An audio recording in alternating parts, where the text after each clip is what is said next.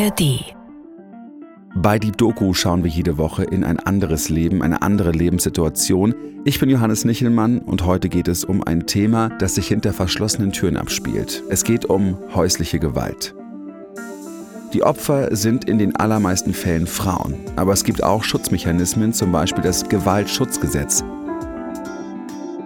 Damit können Opfer Kontaktverbote erwirken oder dafür sorgen, dass sie die eigentlich mit dem Partner geteilte Wohnung allein nutzen können. Genau davon hat Samira Gebrauch gemacht. Ihr Mann Patrick sagt allerdings, er sei nie gewalttätig gewesen, sondern es sei genau andersherum gewesen. Wer ist in diesem Fall das Opfer und braucht Schutz? Die Geschichte hat Philipp Katzer recherchiert und aufgeschrieben und zum Schutz der InterviewpartnerInnen haben wir alle Namen und Ortsangaben geändert. Ja, ich habe gerade mit der anderen Rechtsanwältin telefoniert und die meinte irgendwie so, ähm, ich soll bitte meine Hoffnung irgendwie begraben und soll mit dem Worst Case rechnen. Da meinte ich so, naja, letztes Jahr war ja so schlecht, dieses Jahr kann ja nur besser werden. Und sie meinte so, nee, dieses Jahr wird wahrscheinlich besonders hart. Es ist Anfang Januar, als Patrick uns diese Sprachnachricht schickt. Das vergangene Jahr war für ihn das Schlimmste seines Lebens. Er hat viel verloren, was ihm lieb ist. Seine Ehe, seine Kinder, sein Zuhause. Die Geschichte beginnt acht Monate vorher. Patrick ist Lehrer, Anfang 40 und wohnt mit seiner Frau Samira und den zwei Töchtern Leila und Ayla in Wilmersdorf. Die große ist fünf, die kleine drei Jahre alt. Als er vom Wochenmarkt nach Hause kommt und die Wohnung betritt, wundert er sich. Seine ältere Tochter ist nicht anwesend. Stattdessen hat seine Frau Besuch von einer Freundin ich kam eigentlich rein, weil ich jetzt anfangen wollte, Abendessen zu kochen für uns alle. Ja? Ich hatte irgendwie eingekauft und ähm, komm rein und dann anstatt anzufangen zu kochen, ähm, wird mir irgendwie gesagt, ähm, wir müssen reden. Und ich so, ja, Moment, also jetzt ist ja gerade irgendwie deine, deine Freundin da. Jetzt warte doch mal, bis die später weg ist und irgendwie ähm, wir gegessen haben. Nee, nee, müssen jetzt reden. Und ich so, wie jetzt? Ähm, dann genau, wollte sie so die Wohnzimmertür schließen. Ich so, ah, warte mal kurz und gehe irgendwie so Richtung Küche und frage eben ihre Freundin, ich so, hey, sag mal, ähm, wir wollen kurz quatschen, kannst du vielleicht bitte mal ums Quadrat gehen? Und dann meint sie so, nee, nee, ich muss jetzt hier bleiben. Ich so, okay, seltsam. Und dann, genau, kommt mir meine Partnerin entgegen und ähm, gibt mir so einen gelben Umschlag und meint so, hier, um, ähm, this is a restraint order, uh, I packed your bags, you can go. Und ich denke so, äh, wer, wie, was? Was ist eine Restraint Order? Was, wieso muss ich gehen? Also ich habe es in dem Moment gar nicht verstanden. Ja? Also kannte jetzt auch die Begrifflichkeit nicht und ähm, habe auch gesagt, ich nehme hier gar nichts an.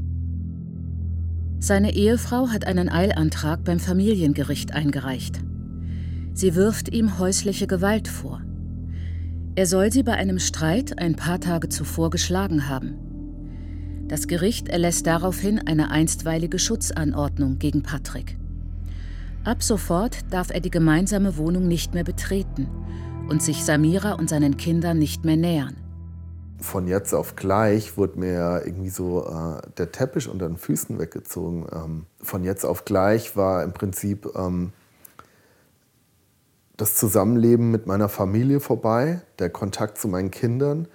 Meine Partnerschaft äh, war zu Ende. Ähm, mein soziales Umfeld in dem Haus, meine Nachbarinnen und Nachbarn, ähm, mit denen ich zum Teil auch befreundet bin, war auch weg. Alles war auf einmal weg. Also ich war einfach nur, ich habe mich verstoßen gefühlt, ich habe mich ähm, ausgesondert gefühlt, ich habe mich äh, aussortiert, weggedrückt gefühlt. Durch das Gewaltschutzgesetz gilt auch ein Kontaktverbot. Sollte Patrick dagegen verstoßen, riskiert er eine Geldstrafe oder bis zu zwei Jahre Haft. Patrick sagt, er habe seine Frau nicht geschlagen. Nicht bei dem besagten Streit und auch davor nie. Auch die Kinder nicht. Im Gegenteil, er berichtet von Gewalt und Wutausbrüchen seiner Frau. Es steht Aussage gegen Aussage. Wer hat recht? Wer lügt? Und was, wenn die Vorwürfe gegen Patrick nicht stimmen?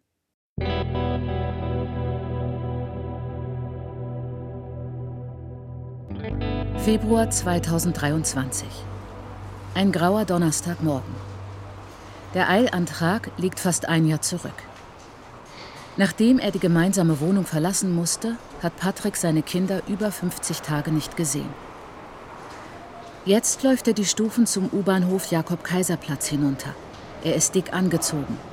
Bommelmütze, Schal, sein Parker geht bis über die Knie. Ich habe sie sechs Tage nicht gesehen. Ähm, ich freue mich total. Also es ist irgendwie so ja, der Highlight-Tag der Woche, ähm, dann donnerstags ähm, beide abzuholen, beziehungsweise die große zuerst. Und äh, mein Gemütszustand oder mein Gefühlszustand ist ähm, ja, irgendwie voller Erwartung, ähm, weil meistens ist es irgendwie freudig. Ähm, ich habe immer so ein bisschen Restbedenken äh, aufgrund der Situation, dass es während dem begleiteten Umgang auch so ein bisschen mal gekippt ist. Mit der U7 fährt er von Charlottenburg nach Wilmersdorf. Momentan sieht Patrick seine Kinder zweimal die Woche für drei Stunden. Diese Zeit musste er sich erkämpfen. Und auf einmal ist diese Bindung nicht mehr da. Ja? Also ich werde nicht in dem Haushalt wach, wo meine Kinder sind. Ich bringe die nicht zur Kita, ich hole die nicht von der Kita ab, ich kann nicht mit denen kommunizieren. Ähm, ich kümmere mich nicht um die, ich koche nicht für die, wir essen nicht zusammen. All die Dinge, die vorher gelaufen sind, sind nicht da und es war ja wie ein kalter, harter Entzug. Es war ja eine Liebesentwöhnung. Zuerst durfte er seine Töchter nur einmal pro Woche unter Aufsicht sehen in den Räumen eines sozialen Trägers. Begleiteter Umgang nennt sich das. Dabei sitzen zwei Sozialarbeiterinnen mit im Raum. Sie beobachten, machen sich Notizen. Von ihrer Einschätzung hängt ab, ob Patrick es auf die nächste Stufe schafft, die Umgangspflegschaft. In der ist er jetzt seit einigen Wochen. Dabei moderiert eine Umgangspflegerin zwischen den Elternteilen um den Umgang der Kinder und auch die Übergaben zu gewährleisten. Hi, Schatzig. Hi, hi, hi. Heute holt Patrick seine Töchter direkt hi, aus der Kita hi, ab. Hi, hi, Teddybär. Sie haben insgesamt drei Stunden gemeinsame Zeit. Hallo, Teddybär. Also geht es gleich mit der U-Bahn zurück nach Charlottenburg. U7 nach Einsteigen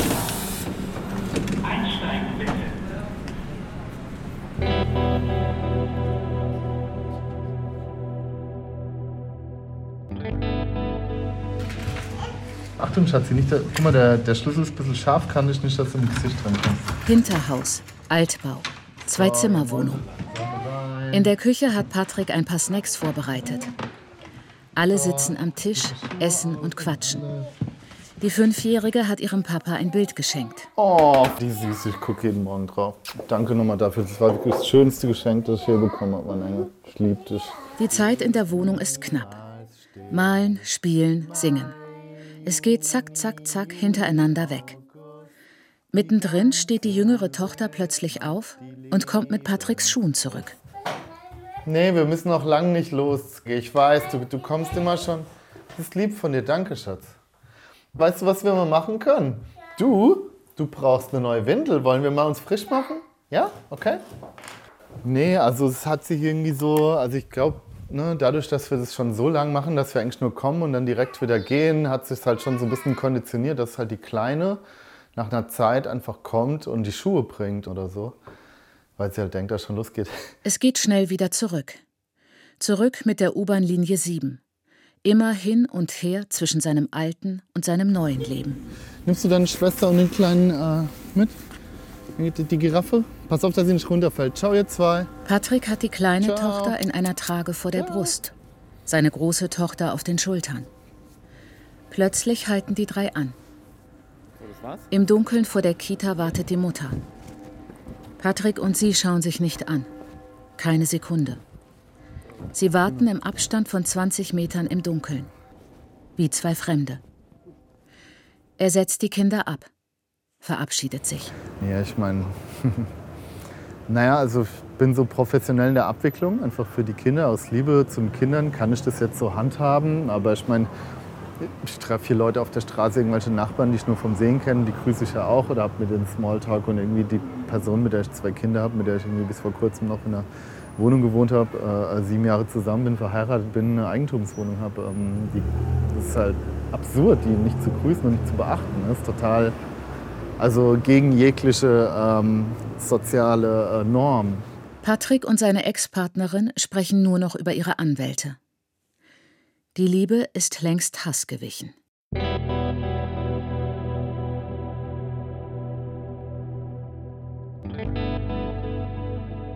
Die Liebesgeschichte der beiden beginnt vor acht Jahren im Nahen Osten.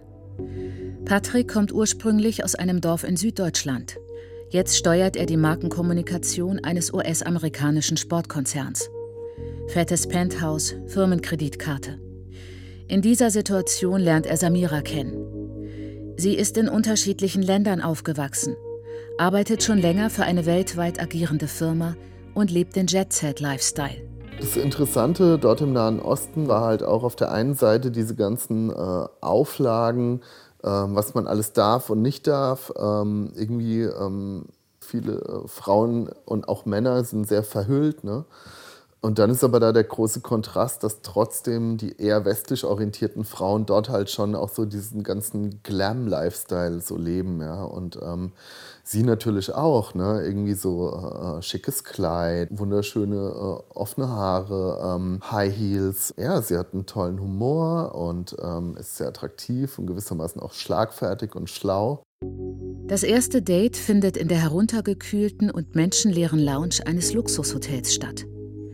Später, als es dunkel geworden ist, küssen sich die beiden draußen im Garten des Hotels. Heimlich. Im Nahen Osten sind öffentliche Zärtlichkeiten nicht gern gesehen. Sie verlieben sich und kehren zusammen nach Europa zurück. Während Patrick noch in London arbeitet, geht seine Partnerin schon mal nach Berlin. Wie viele Menschen aus der ganzen Welt zieht sie die Stadt magisch an.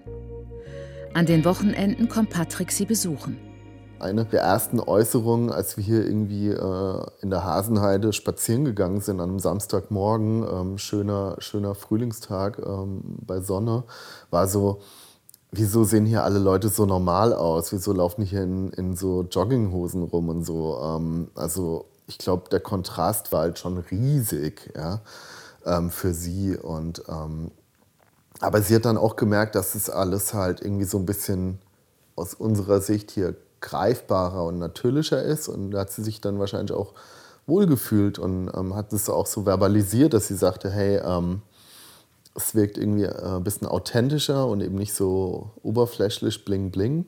Ähm, und genau, es hat ihr da dann auch gefallen. Berlin wird die Basis ihrer Beziehung. Die beiden beschließen, eine Familie zu gründen. Patrick macht seiner Partnerin einen Antrag.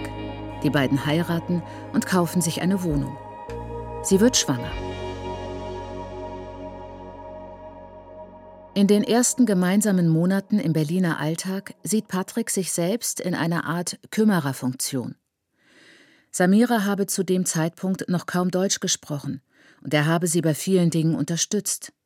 Beim Sprachkurs anmelden, Führerschein anerkennen lassen und auch beim Bewerbungen schreiben. Patrick erinnert sich.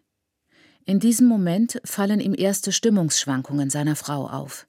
Wir gehen vielleicht irgendwie auf ein Konzert und ähm, wir fahren da irgendwie hin und dann sind wir irgendwie auf einem Parkplatz und dann ähm, wollen wir eigentlich reingehen und dann passt irgendwas nicht, ähm, weil der Parkplatz zu weit ist, irgendwie vom Fußweg oder so. Und dann, ähm, dann ist so das Credo, nein, ich möchte jetzt sofort nach Hause und sagen, Moment, wir sind jetzt extra hierher gefahren, wir wollen irgendwie reingehen, ähm, wieso sollen wir jetzt wieder nach Hause fahren? Äh, nee, ich möchte jetzt nach Hause. Ähm, und dann so, okay, ähm, kurze, kurze kleine Diskussion, aber dann irgendwie so einen energischen Drive hinter der Aussage oder, oder mit der Situation, dass ich dann auch gesagt habe, okay, fahren wir nach Hause, weil ich einfach auch irgendwie oder in meiner Selbstwahrnehmung eher konfliktverweigernd bin, äh, konfliktscheu, ähm, harmoniebedürftig. 2017 wird die erste Tochter geboren. Die Eltern sind stolz und glücklich und verbringen das Wochenbett in ihrer neu eingerichteten Wohnung. Patrick erzählt uns, in dieser Zeit hätten auch die plötzlichen Wutanfälle seiner Ex-Partnerin zugenommen. Eigentlich sei Samiras energische Art genau das gewesen, was Patrick anziehend fand stark und ein Girlboss. Sie stehe für sich ein und ziehe ihr Ding durch. Aber nun eskaliere sie immer öfter. Sie habe ihn regelmäßig beleidigt. Patrick erkennt seine Frau oft nicht mehr wieder.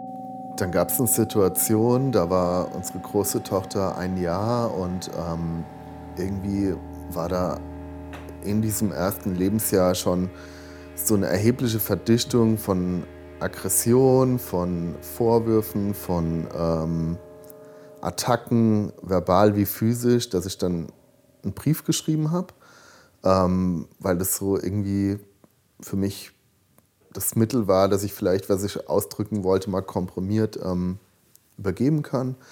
Und habe gesagt, dass ich so eigentlich ähm, nicht weitermachen kann, ähm, dass es irgendwie mich überfordert. Vom Aggressionslevel, ähm, weil irgendwie wir haben jetzt so einen kleinen Mensch, den wir lieben, um den wir uns kümmern. Und für mich hat einfach diese Aggression gar nicht dazu gepasst. So, ja. Und ich dachte mir dann auch so, okay, ähm, habe das immer auch viel auf interkulturelle Dinge, auf Schlafmangel etc. geschoben. Ähm, das war natürlich bequem. Der Brief habe keine Verbesserung gebracht, erzählt uns Patrick. Stattdessen habe seine Frau ihn praktisch täglich beschimpft. Dein Vater hat dich in den Arsch gefickt, du Schwuli. Du bist ein Loser, versuchst deine Glatze mit einem Hut zu verstecken. Ich werde dich zerstören. Sie habe Schläge in sein Gesicht angetäuscht, ihm hinter dem Rücken der Kinder den Stinkefinger gezeigt, gekratzt, geboxt, geohrfeigt. Für die Einordnung. Das ist Patricks Perspektive. Wir haben natürlich auch Samira gefragt, ob wir sie interviewen können. Schließlich gibt es immer zwei Seiten der Geschichte, gerade in Beziehungen. Allerdings hat sie uns über ihre Anwältin absagen lassen. Wir werden ihre Sicht der Dinge also nie erfahren.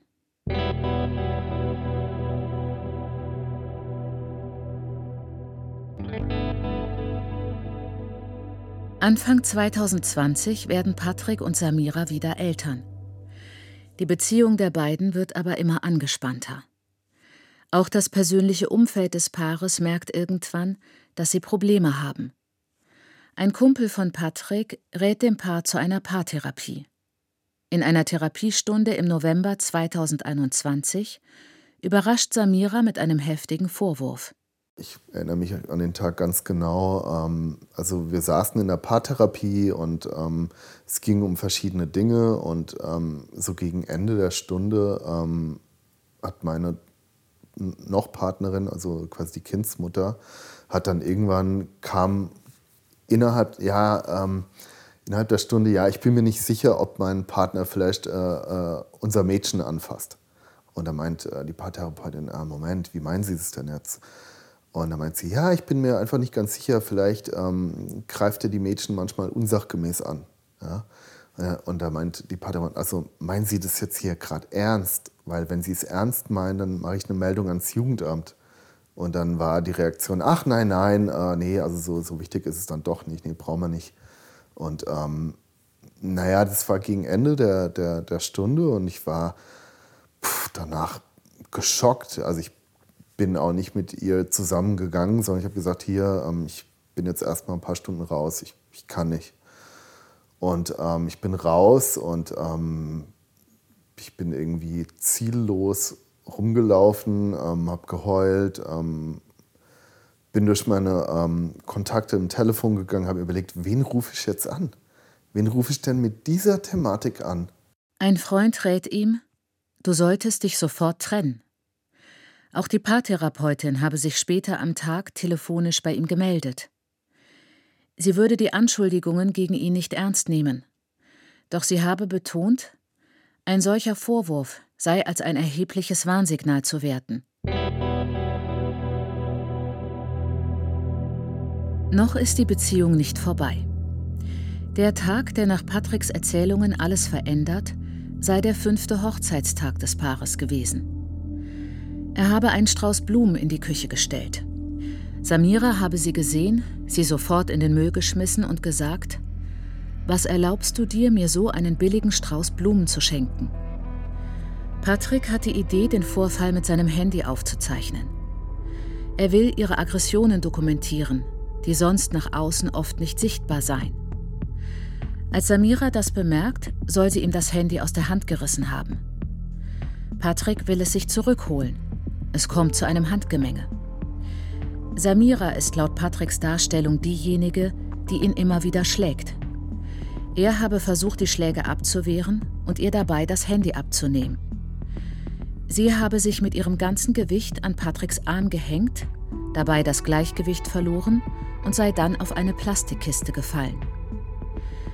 Samira stellt die Situation später gegenüber der Polizei anders dar. Im Strafbefehl gegen Patrick liest sich das wie folgt.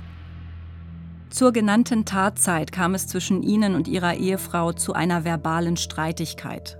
Da sie das gemeinsame Gespräch mit ihrem Handy heimlich aufzeichneten, nahm ihnen die Zeugin dasselbe ab und flüchtete zur Wohnungstür, wobei sie der Zeugin gegen den rechten Knöchel traten. Als die Zeugin es schaffte, die Wohnung zu verlassen, holten sie diese ein und stoppten sie, indem sie sie mit ihrem Körpergewicht gegen die Wand stießen. Hierdurch schwang der Kopf der Zeugin nach hinten und prallte ebenfalls gegen die Hauswand. Durch Schläge gegen den Körper fiel die Zeugin zu Boden. Anschließend fixierten sie die Zeugin mit dem Knie auf dem Boden, sodass die Zeugin das Handy aus der Hand fallen ließ und in den Innenhof flüchten konnte. Durch die körperliche Auseinandersetzung erlitt die Zeugin Nackenschmerzen, Hämatome am linken Schulter- und Ellenbogengelenk, auf dem linken Beckenkamm, am linken Zeigefinger, an der rechten Wade und über der rechten Achillessehne, was sie zumindest billigend in Kauf nahmen. Für uns lassen sich Samiras Vorwürfe nicht objektiv überprüfen. Im Januar nächsten Jahres wird es ein gesondertes Verfahren zum Vorwurf der Körperverletzung geben. Patrick erzählt uns, er sei über Jahre Opfer häuslicher Gewalt geworden. In seinem Gedächtnisprotokoll habe er mehrere Dutzend Vorfälle der letzten Jahre dokumentiert, in denen seine Frau ihn beleidigt, ihm Schläge angedroht oder ihn tatsächlich geschlagen habe. Wir haben mit vielen Leuten aus der Nachbarschaft, Freundinnen und Anwältinnen gesprochen. Sie waren bei der genannten Situation nicht dabei, aber bestätigen Patricks Erzählungen, wenn es um Samiras Wutanfälle geht. Aber es steht Aussage gegen Aussage.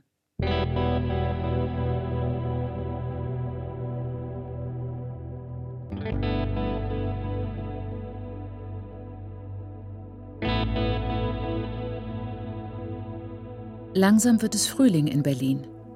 Der letzte Tag im März. Patrick bekommt Besuch von Kevin. Beide sind Lehrer. Aber sie teilen noch mehr. Entschuldigung zu sehen. Alles fit. Komm rein. Okay. Auch Kevin hat im Rahmen des Gewaltschutzgesetzes seine Familie verlassen müssen. Eine gemeinsame Freundin hat sie bekannt gemacht. Sie geben sich gegenseitig Kraft und haben das Gefühl, ihnen wird nicht geglaubt. Sie fühlen sich ungerecht behandelt. Kevin hat drei Kinder und hat sie seit fast zwei Jahren nicht mehr gesehen. Heute hatte er einen Verhandlungstermin am Gericht. Jetzt wird erstmal angestoßen. Mit Spezi und Mate.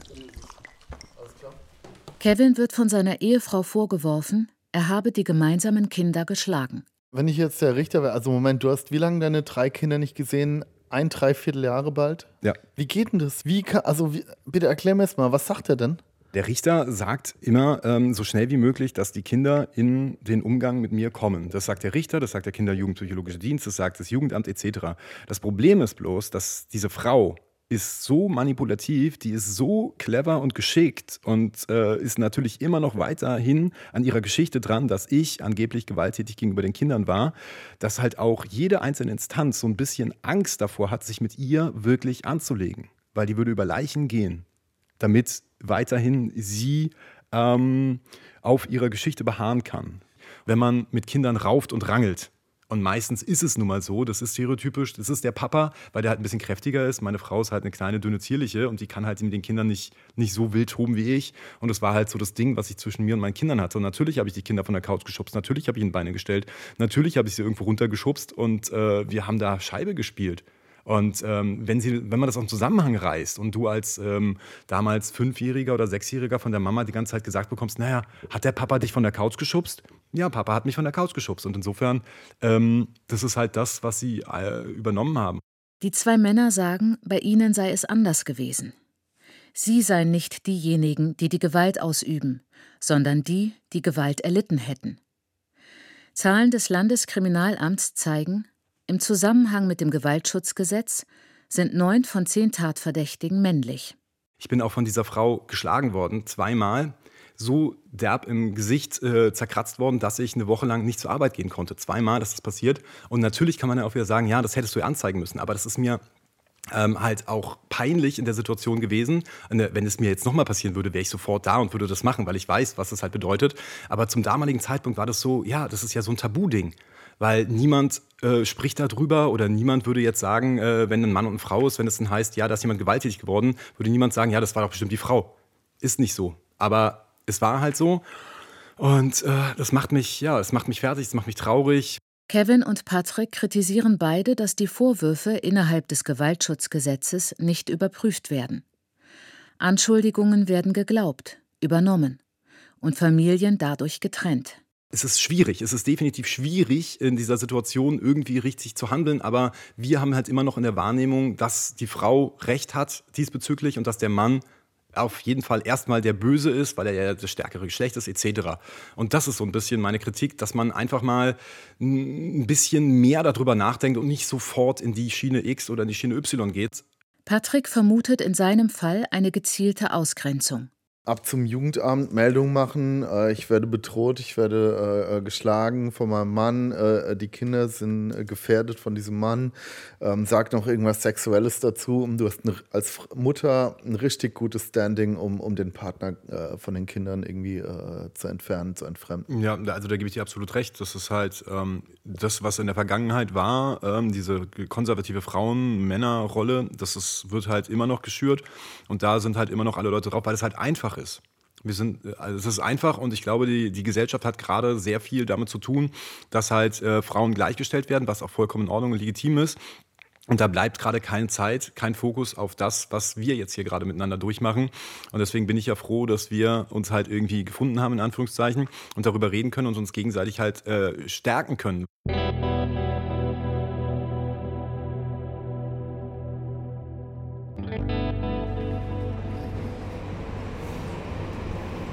Montag, 24. April 2023. Patrick ist auf dem Weg zum dritten Verhandlungstag am Familiengericht. Es geht darum, den Umgang mit den Kindern zu regeln. Wir dürfen nicht mit ins Gericht, aber Patrick schickt uns Sprachnachrichten. Heute kann ja nur was Gutes passieren. Es kann ja einfach nicht noch schlechter werden. Von daher, genau, bin ich, bin ich wirklich guter Dinge, dass, ähm, dass es jetzt gleich vorangeht. Patrick erhofft sich mehr Zeit mit seinen Kindern. Er hat ausgerechnet, dass er nur knapp 5 Prozent der möglichen Zeit mit seinen Töchtern verbringt. Zustehen würden ihm 50 Prozent. Wir haben mit einigen Menschen aus Patricks Umfeld gesprochen. Sie sagen, Samira diktiere das Prozessgeschehen, indem sie Patrick konstant mit Anträgen und Vorwürfen überziehe. Mal wirft sie ihm Stalking vor, mal Hacking, dann Drogenkonsum und immer wieder Pädophilie. Samira wolle so verhindern, dass ihrem noch Ehemann mehr Zeit mit den Töchtern eingeräumt werde. Und jetzt wollten sie wieder irgendwas konstruieren, ich sei so aggressiv und naja, wie auch immer, ähm, hat irgendwie keinen interessiert. Ähm, dann kamen irgendwie nochmal so diese, diese ganzen Pseudo-Pedo-Dinger, wo die Umgangspflegerin und auch die äh, Verfahrensbeiständin äh, sehr klar gesagt haben, dass das alles unbegründet ist, eigentlich auch der Richter. Und ähm, genau, also die Kindsmutter selbst hat es dann versucht, nochmal so ein bisschen dramatisch zu machen, hat auch irgendwie sehr böse geschaut. Die Verhandlung läuft eher zugunsten von Patrick. Fachpersonal wie Umgangspflege, Jugendamt und Verfahrensbeistand sprechen sich für seinen Wunsch einer Ausweitung des Umgangs aus. Die Seite seiner Ex-Partnerin lehnt einen Vergleich ab. Im Beschluss des Familiengerichts geht es auch um Übernachtungen der Kinder bei Patrick. Entgegen der Ansicht der Mutter sieht das Gericht keine Umstände, die gegen eine Übernachtung der Kinder beim Vater sprechen. Ebenso wie sie bisher selbstverständlich Nächte mit ihrer Mutter verbringen, sollen sie auch Nächte mit ihrem Vater verbringen. Die von der Mutter in ihrer Aufstellung aufgeführten Bedenken gegen die Übernachtungen sind nicht geeignet, eine andere Beurteilung zu begründen. Der Beschluss ist ein Erfolg für Patrick. Er darf den Umgang mit seinen Kindern Stück für Stück ausbauen. Die ältere Tochter darf eine Nacht pro Woche bei ihm übernachten, mit der Aussicht auf mehr. Ihm ist das nicht genug.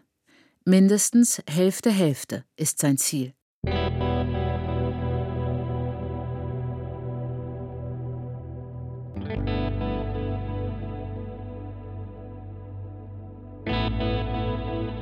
Aber auch nach dem Prozess kehrt für Patrick keine Ruhe ein. In Berlin stehen die Sommerferien an. Doch Patrick wird sie nicht richtig genießen können.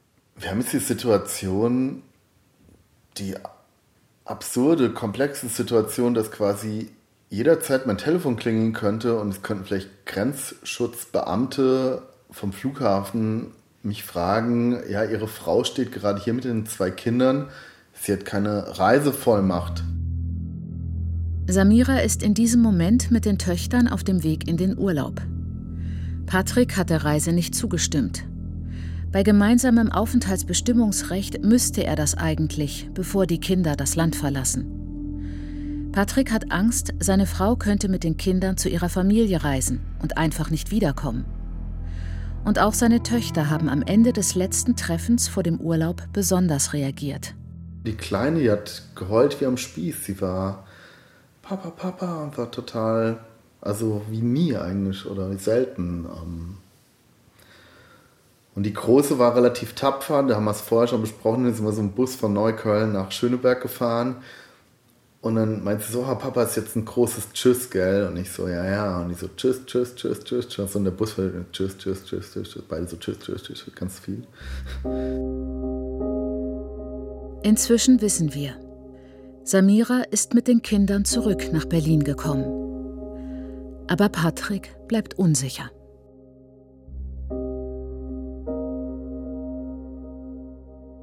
Die Geschichte hat Philipp Katzer für euch recherchiert und aufgeschrieben, Regie hat Roman Ruthardt geführt und die Redaktion hatte Kim Neubauer. Das Gewaltschutzgesetz ist eine gesellschaftliche Errungenschaft, denn bevor es 2002 eingeführt wurde, war häusliche Gewalt oft ein privates Problem. Der Fall von Patrick und Samira zeigt aber auch den Graubereich dieses Gewaltschutzgesetzes. Es kann missbraucht werden, gerade weil es für das Gericht so schwierig ist, den persönlichsten Beziehungsalltag und den Umgang genau einzuschätzen. Und zum Schluss noch ein Podcast-Tipp aus dem RBB. Es geht um den sehr guten Podcast Die Alltagsfeministinnen. Da geht es um Fragen wie, wie schließe ich als Selbstständige den Gender Pay Gap? Lässt sich auch mit Kindern in der Wissenschaft Karriere machen? Oder warum wird der Sex besser, wenn sich Partner den Haushalt teilen? Johanna Fröhlich-Zapata ist Beraterin für Alltagsfeminismus und sie hat Lösungsideen. Jede Woche hören wir ein reales Beratungsgespräch aus ihrer Praxis und gemeinsam mit meiner Kollegin Sonja Koppitz liefert sie hilfreiche Tipps und Tricks, die zeigen, faires Zusammenleben ist möglich. Außerdem gibt es Trainingseinheiten und interessante gesellschaftliche Hintergründe. Ein Coaching-Podcast, der den Blick für die alltäglichen Ungerechtigkeiten schärft. Jede Folge der Alltagsfeministinnen ist so 30 Minuten lang, gibt es immer dienstags in der ARD Audiothek. Und genau da hört ihr auch die Doku. Neue Folgen immer mittwochs aus Berlin und der Welt mit wahren Geschichten. Bis dann.